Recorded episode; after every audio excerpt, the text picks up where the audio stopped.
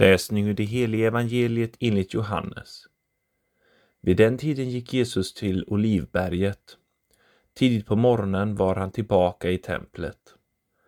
Allt folk samlades kring honom och han satte sig ner och undervisade. De skriftlärda och fariseerna kom då dit med en kvinna som hade tappats med äktenskapsbrott. De ställde henne framför honom och sade Mästare, den här kvinnan togs på bar gärning när hon begick äktenskapsbrott. I lagen föreskriver Mose att sådana kvinnor skall stenas. Vad säger du? Detta sade de för att sätta honom på prov och få något att anklaga honom för.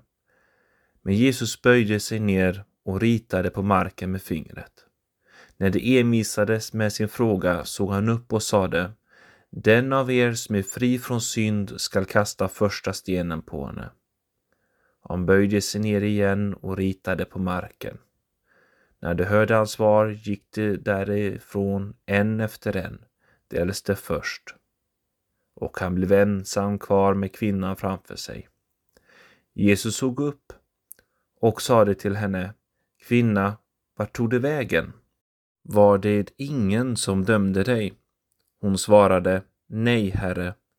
Jesus sade, Inte heller jag dömer dig. Gå nu och synda inte mer. Så lyder Herrens evangelium.